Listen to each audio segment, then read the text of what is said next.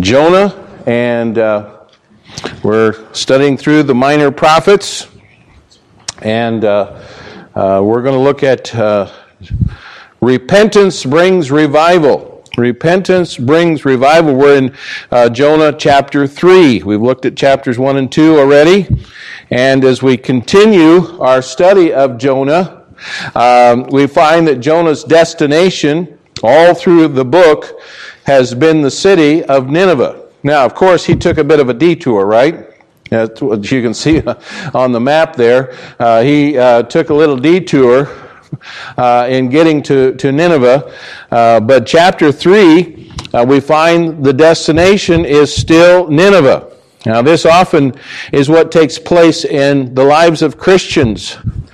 Uh, God has a plan, God has a design, God has a purpose uh, for our lives, and yet many times we're heading a different direction and uh, we get off course because we think we know what's best instead of uh, following what God's uh, plan is. We have our own agenda. We think we know what we need, and all along we've gone in the opposite direction where God really wants us. Now, the turning point for Jonah was the great fish. Uh, it turned him around. It headed him in the right direction.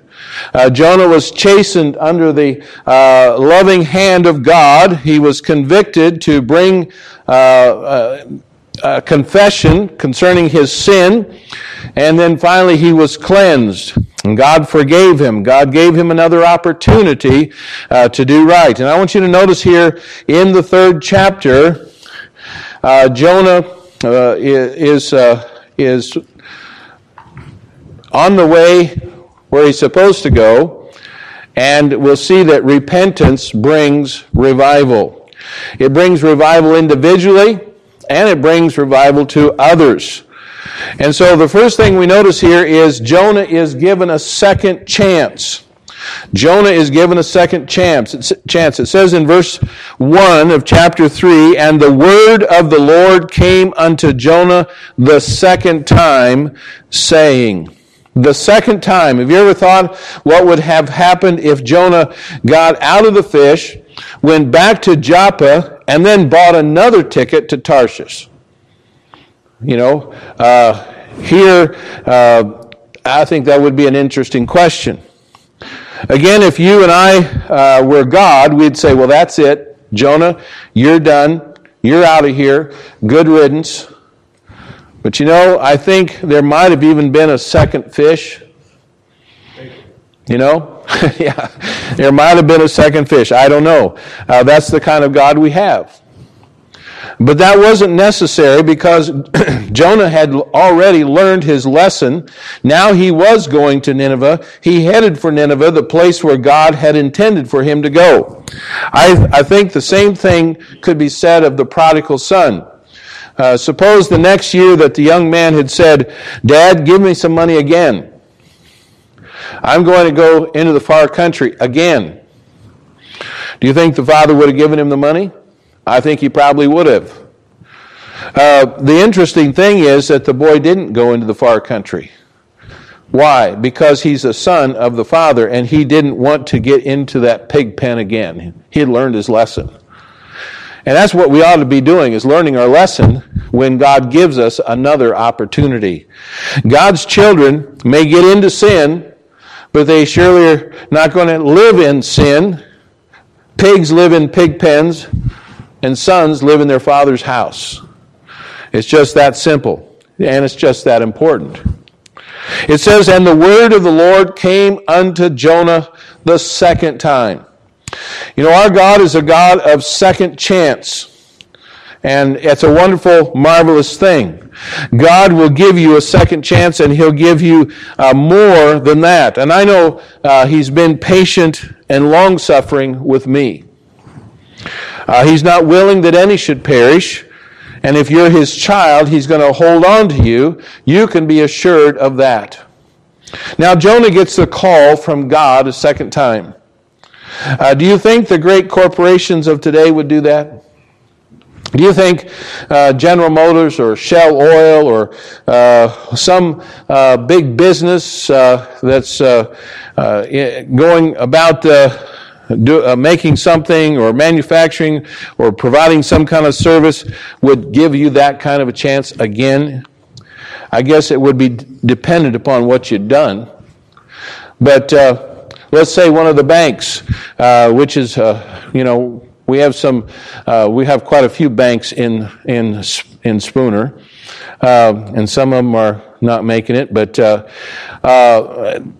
you know, if you had a, a big bank, let's say uh, like uh, Chase Bank, that's not uh, a bank we have here, but it's a big national type bank. And if they had a person who would embezzle a couple of million dollars, and that person would disappear down to South America someplace, and then a few years later come back and say, You know, I'm sorry I took that money. Would they give him another chance?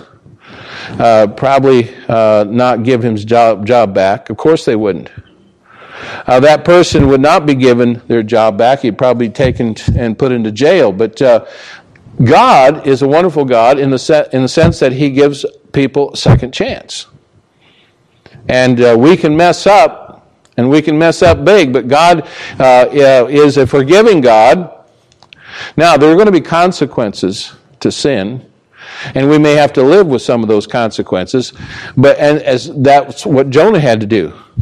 This is not some, something unusual that God did in Jonah's case. God is not making an exception with Jonah. And think for me about some other examples uh, in Scripture. Uh, think about Jacob.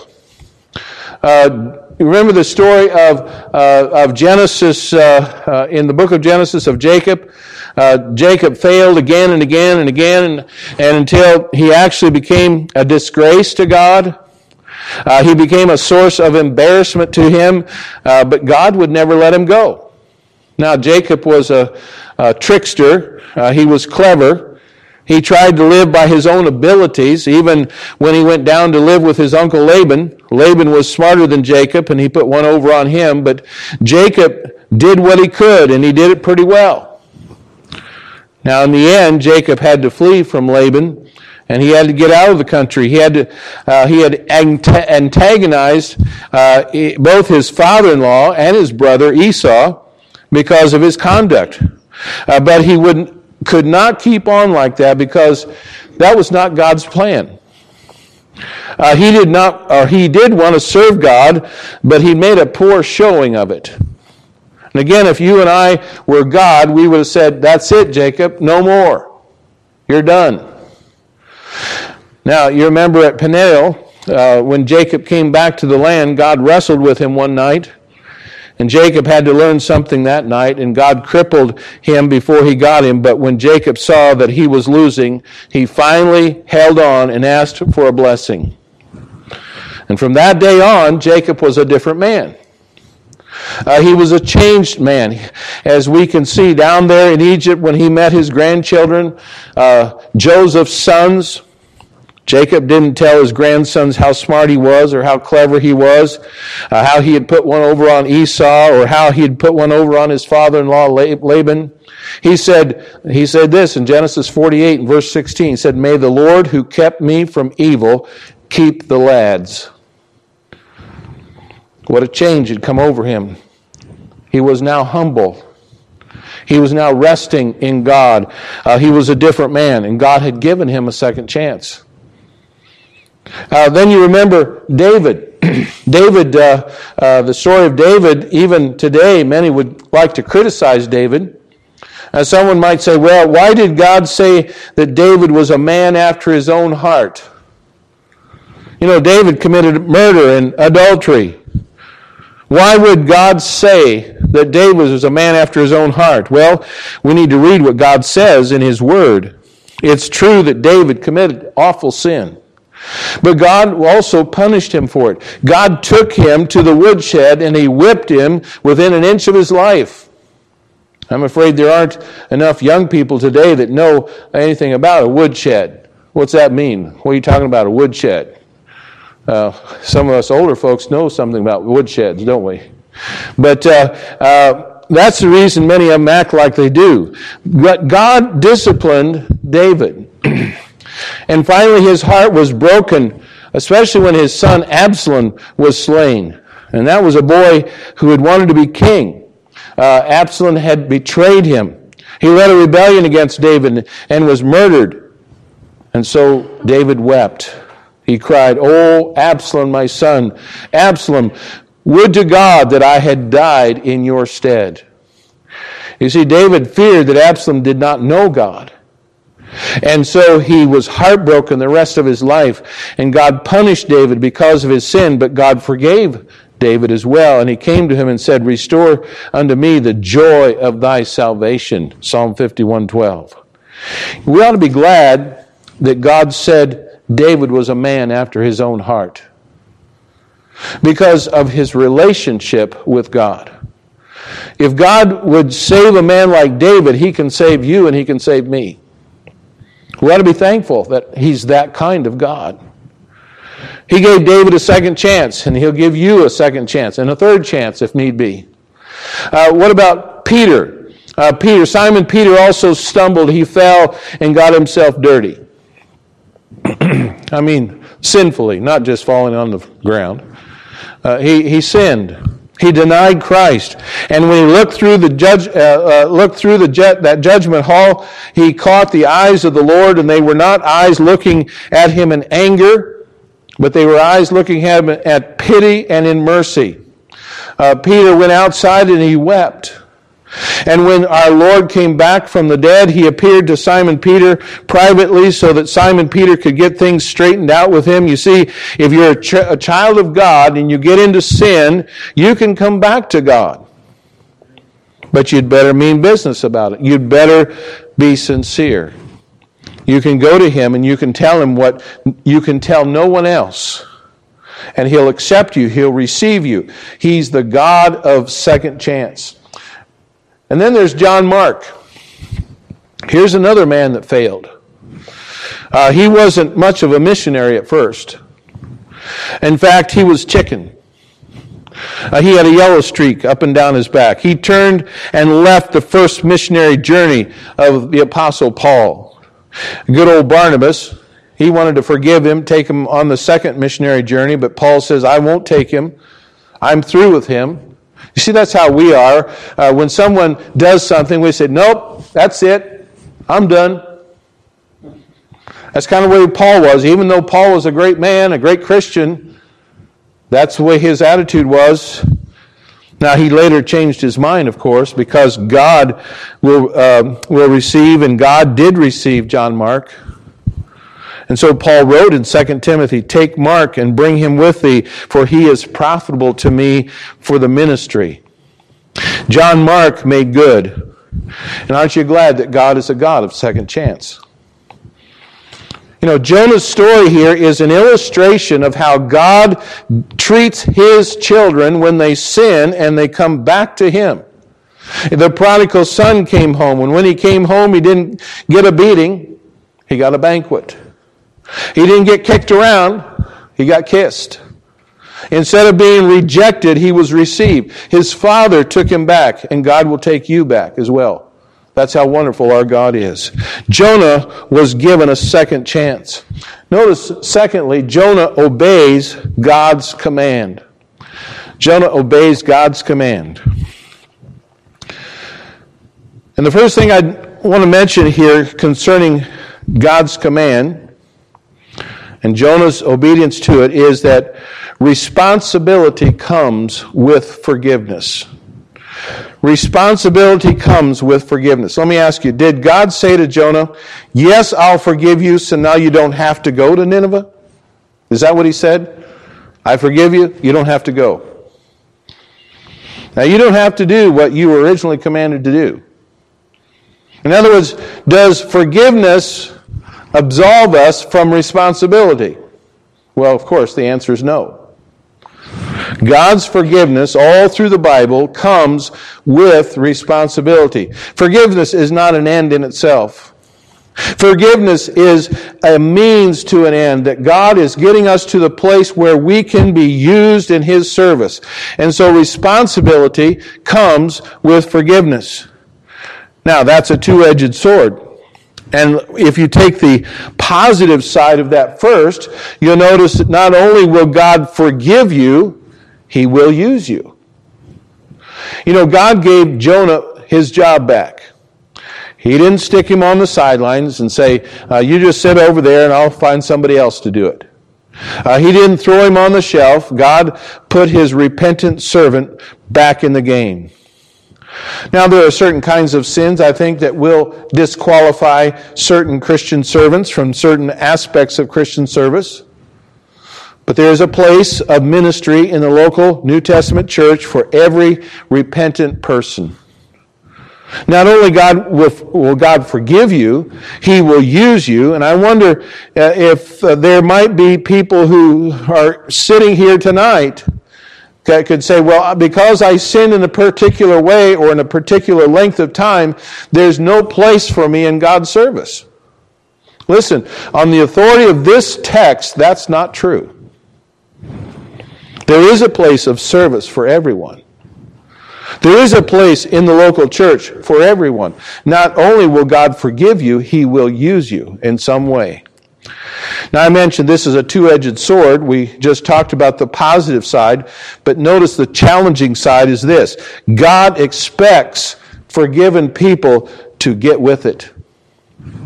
You see, His forgiving hand should not be viewed as a feather bed. Uh, it should not be viewed as an overstuffed chair. It should not be viewed as a Christian couch. God's forgiving hand should be viewed as a job assignment, as a ministry path. Uh, forgiveness is a means to the end of God getting us to the place where we can be used in His service. Uh, turn over to uh, Luke chapter 24 for a moment. Hold your place there in Jonah. Uh, Luke and verse uh, or chapter 24. And I think this is kind of a parallel example of what we're studying here in the life of Jonah. In Luke 24, you have a passage here records an event that occurred after the resurrection of Jesus Christ just before the ascension, his ascension into heaven. And it illustrates the relationship between forgiveness and the responsibility that God gives us after forgiveness. Uh, look at uh, chapter 24, verse 36. Verse 36. Here it says, And as they thus spake, Jesus himself stood in the midst of them and saith unto them, Peace be unto you. But they were terrified and affrighted and supposed that they had seen a spirit. And he said unto them, Why are ye troubled?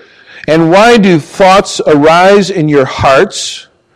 Behold my hands and my feet, that it is I myself. Handle me and see, for a spirit hath not flesh and bones, as ye see me have. And when he had thus spoken, he showed them his hands and his feet. And while they yet believed not for joy and wondered, he said unto them, Have ye uh, here any meat? And they gave him a piece of broiled fish and of a honeycomb, and he took it and did eat before them. And he said unto them, These are the words which I spake unto you while I was yet with you, that all things must be fulfilled, which were written in the law of Moses, in the prophets, in the Psalms concerning me. Then opened he their understanding, that they might understand the scriptures, and said unto them, Thus it is written, and thus it behooved Christ to suffer and to rise the third day now that's the provision of forgiveness. Uh, Christ died on Calvary's cross, cross to provide the forgiveness of sin. Now, the next two verses illustrate the responsibility the disciples had been given because they were forgiven. Look at verse 47.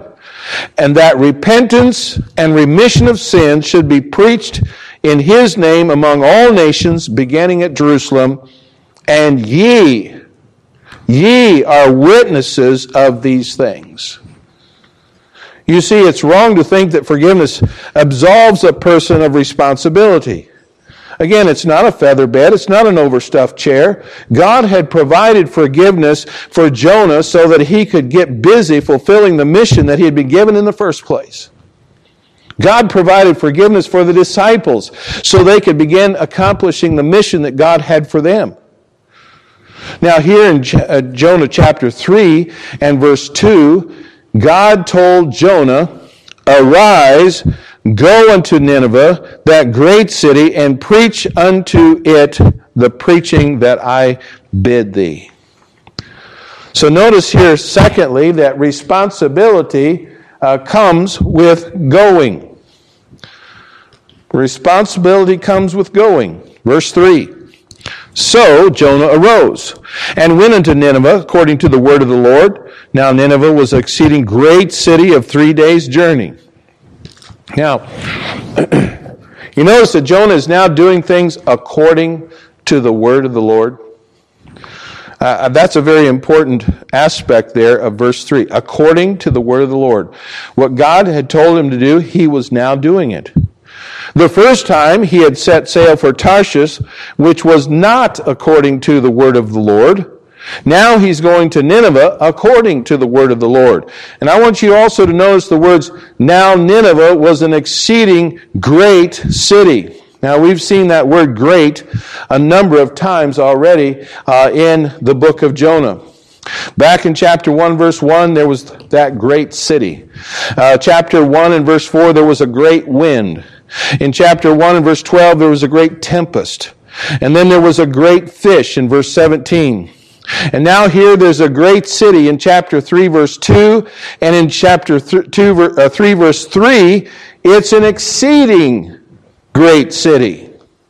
You see, each time it's used, it seems like it's giving us the idea that it describes something to be feared, maybe, to be overwhelming. Now, Nineveh was a great city. It was great in size and was great in wickedness. Uh, this city was guilty of the same sins which we read about in other prophetic books that brought God's judgment. Uh, in the book of Amos, the books of Amos and Hosea, we find that the reason God brought judgment upon the people was because of their luxurious living and their sexual immorality, because of their godless music, uh, because of their drunkenness. And the same things could be said of Nineveh. Uh, they were given over to idolatry. Uh, their cruelty and brutality to their enemies was unspeakable. And there was gross immorality in this city. Uh, it was a city of wine and women, of the bottle and of the brothel, of the sauce and the sex. Uh, these were things that identified the great city of Nineveh. Can you imagine these people repenting and coming to God? You know, sometimes we see the sin around us and we say, Well, I don't know. Uh, we might even say something like, It'll never happen. Let me ask you, have you ever said that? It'll never happen? Thinking about uh, someone that you know that's a, a real uh, down and out sinner, you know, and you've been praying for them, and yet you think, well, it'll never happen. Maybe you're talking about uh, some issue in politics and a person makes a particular promise and uh, you hate to be skeptical, but this person has made promises before and broken them and then you find and say, well, that's never going to happen. Or maybe it involves some sports. You know, some team that's going on and on. Uh, remember, uh, here a few years ago, the Cubs hadn't won a World Series for 108 years. You said, and everybody was thinking, it'll never happen. Well, it finally did happen. But uh, uh, you ever said those words and been wrong? Most of us probably would use these words, it'll never happen. Or we might say, it's impossible. Now let's just take this discussion down a much more serious level. You ever said these words about a person in your life coming to know Christ? Perhaps maybe it's a boss or a coworker but in your wildest imagination, you can't picture that person admitting their sin and wanting to repent and turn around. And you say, it's never happen, it's never going to happen. It's impossible. Or maybe it's a neighbor. The thought of that person admitting that they can't get to heaven on their own and they uh, need help from God of he- the God of heaven in order to be reconciled to Him, you say it will never happen. Or it's a friend or a loved one and you really uh, love this person or like this person, but for them to ever place their faith in Jesus Christ as their personal Lord and Savior, the one able to pay for their sin and one qualified to change their life, you think it'll never happen. Do you realize that some people have written those words over the entire an entire ethnic group or an entire nation? That they'll never be reconciled to God? You know, we could probably think of some nations right now. You say, they're not going to come to God. Uh, don't tell Tim Smith that. Right? He goes to people that uh, most, most of us say, well, it'll never happen. But it's happening. Now, let's ask a couple of questions here. What if we're wrong? What if we're wrong? What if we're drawing this wrong conclusion and it hinders us from doing what God wants us to be doing to help a person come to know Christ?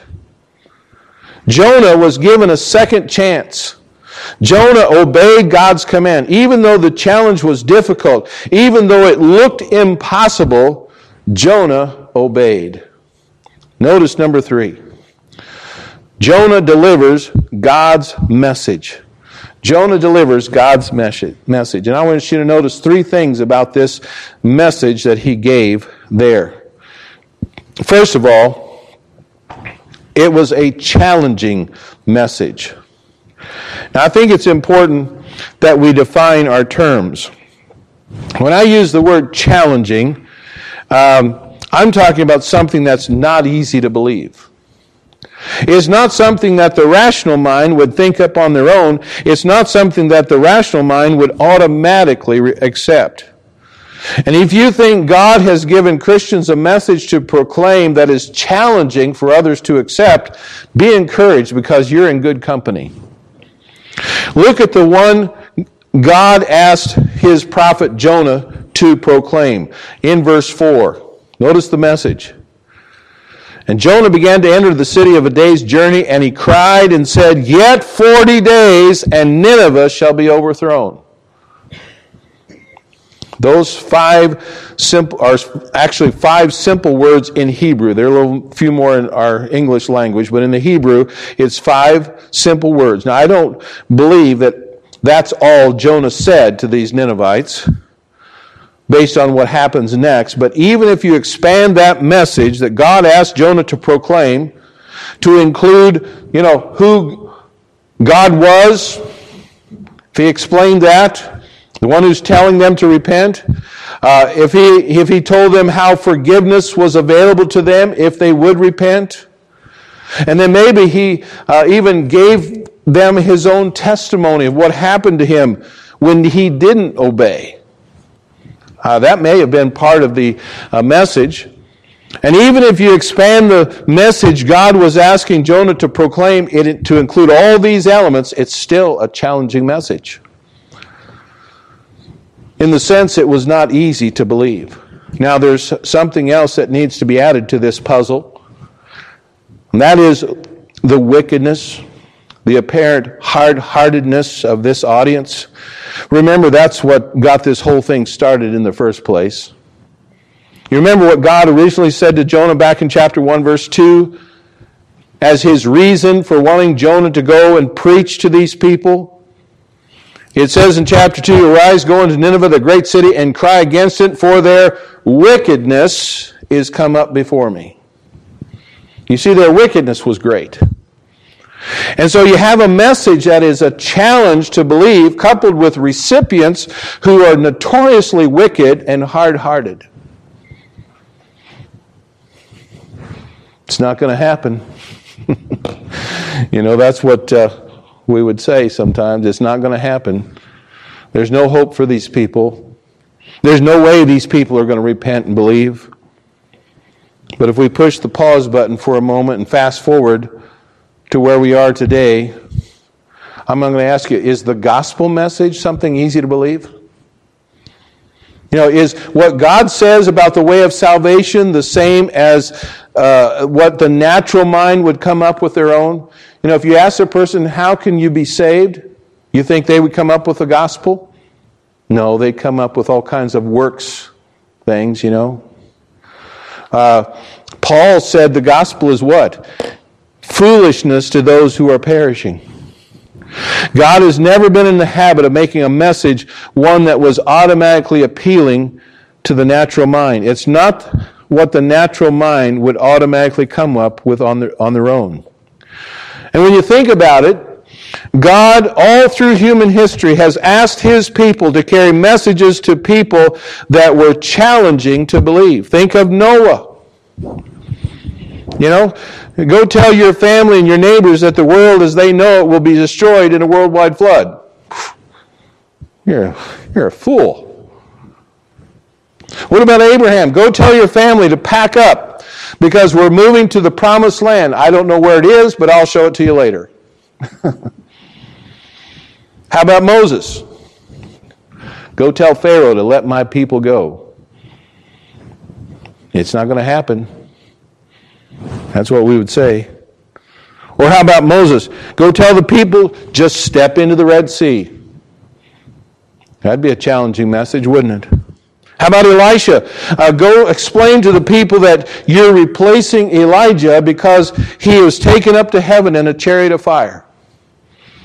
What about Gideon? Send all the soldiers home except 300. How about Joshua? Tell these people to march around the walls of Jericho seven times. Tell me that God hasn't given some challenging messages, but He's told some people to do that.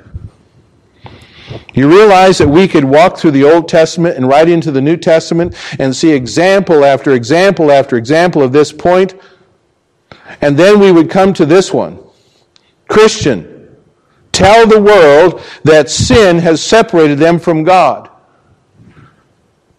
But he loves them so much that he sent Jesus Christ to die for the, in their place. So, what's the point? God is constantly giving his people messages to proclaim that are challenging to believe. And you might say, well, why is that? Well, here are two answers I think that fit into our study. One is to test the mes- messenger to test the messenger. Will the messenger do what he's been told or uh, to do, even when the performing the job, proclaiming the message? And it may result in being snubbed, or it may be the result in being ridiculed. It may result in being laughed at. It may result in uh, being called names. It may result in being persecuted, thrown into prison. God gives messages that are challenging to deliver to test the messenger. But secondly, God gives messages that are challenging to believe to test the recipient. You see, for a person to believe the message of God, the recipient has to go from that proud position I'll be my own God. I'll decide what's true. I'll decide what's right. I'll decide how to gain eternal life. I'll figure it out on my own. And a person has to shift from that position of pride to a position of humility. And they have to say, you know, I'm not qualified to be God, and without Him, I can't know what's true. Without Him, I can't know what's right. Without Him, I can't know how to have eternal life. So I will quietly and humbly come to the Word of God with my mouth closed and my ears open and this is why the Bible, from cover to cover, emphasizes the issue of faith. The just shall live by faith. Now, notice, secondly, the unexpected response. And I want us to make three observations here. First of all, the people didn't simply believe Jonah, did they? You know what? They believed God. And so the people of Nineveh, verse 5, believed who? Jonah? No, it says God. They believed God and proclaimed a fast and put on sackcloth from the greatness of them even to the least of them. The Bible says they believed God, not Jonah. It was not the force of argument presented by a prophet with fancy words or all kinds of convincing arguments. It was the power of God's truth that pierced to the heart. Never rely on your own persuasive powers as, you, uh, as a way to save sinners. Never wait until you have confidence to uh, yourself to speak up for Christ. It is God and His truth that people believe. You must just remain the instrument. Notice another observation here uh, in uh, uh, verse 6. A second observation about the belief of Ninevites is that it was led by the king. Verse 6. For the word came unto the king of Nineveh, and he rose from his throne, and he laid his robe uh, uh, from him, and covered him with sackcloth, and sat in ashes. And I want to uh, emphasize this point here. No one would have expected a man of his stature to humble himself in a way but that's what God did. His willingness to believe and be open and unashamed about his belief not only impacted his own life, but it impacted many others' lives as well. Let's just make a, an application here. For most of the people right here in this room, God has put you in a position where others are following you or looking up to you or imitating you. You say, they wouldn't, they wouldn't be looking up to me. Well, they do. I don't think there would be a person that we could would say there's someone looking up to you, especially Josh. we all look up to him, right? But it really, seriously, the, does the way we live out our belief in Christ stimulate others to believe in Him. If you say, Well, I haven't come to believe Him yet, well, uh, you need to, because this is about your eternal destiny. You need to because of the impact, the way you would handle the issues of life, uh, uh, the issue on your life it's going to have uh, on those God has placed around you. You know, if you're married, you've got a spouse that's watching you. If you're a boss, you've got employees watching. If you're a friend, you've got friends watching. If you're a parent, you've got children watching. If you're a teacher, you've got teachers or students watching. If you're a brother or a sister, you have a sibling watching you. So this is an unexpected response, and it involved the people believing God, not Jonah, and it was led by the king. Thirdly, its genuineness was proven by repentance. You know, we can learn much about the nature of biblical belief by the words we have before us. It's impossible to believe God without repenting. Some, some people today want to uh, de emphasize repentance. But here we have it emphasized once again. The word means to turn around, to do an about face, to determine the way that I was going is not the way I'm going to continue to go. The way I was living was not the way I want to continue to live. It's an admission that I was wrong. It's a genuine sorrow over the way one has lived. And there's an ex- unexpected response to a challenging message. But notice one more thing in closing there is complete forgiveness. Look at verse 10. verse 10 it says, And God saw their works, that they turned from their evil way, and God repented of the evil that he had said he would do unto them, and he did it not. Now you understand that when the Bible talks about God repenting, that's a way of trying to use human terminology to describe what God was doing. He changed his course from human perspective because the men of Nineveh changed their course.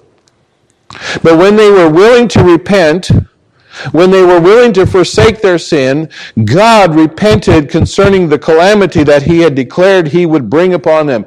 And he didn't do it. He didn't destroy the, the great city. Not only did Jonah's Jonah repentance, his repentance bring revival, but Nineveh's repentance brought a great revival. And what a wonderful thing. There's many people in our own community who need the experience of loving forgiveness of God. Perhaps you need to seek forgiveness of God in some area of your life. Uh, perhaps there's uh, sin and selfishness that's hindering someone else from coming to the Lord.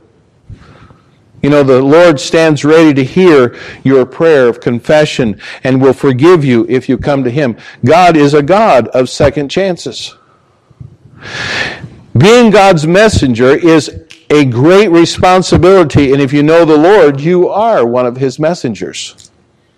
Men and women, boys and girls need to come to Jesus, or else they will perish. And so they need to make a choice, but they'll not know what choice to make unless you and I are obedient to God's command to go and give them that message.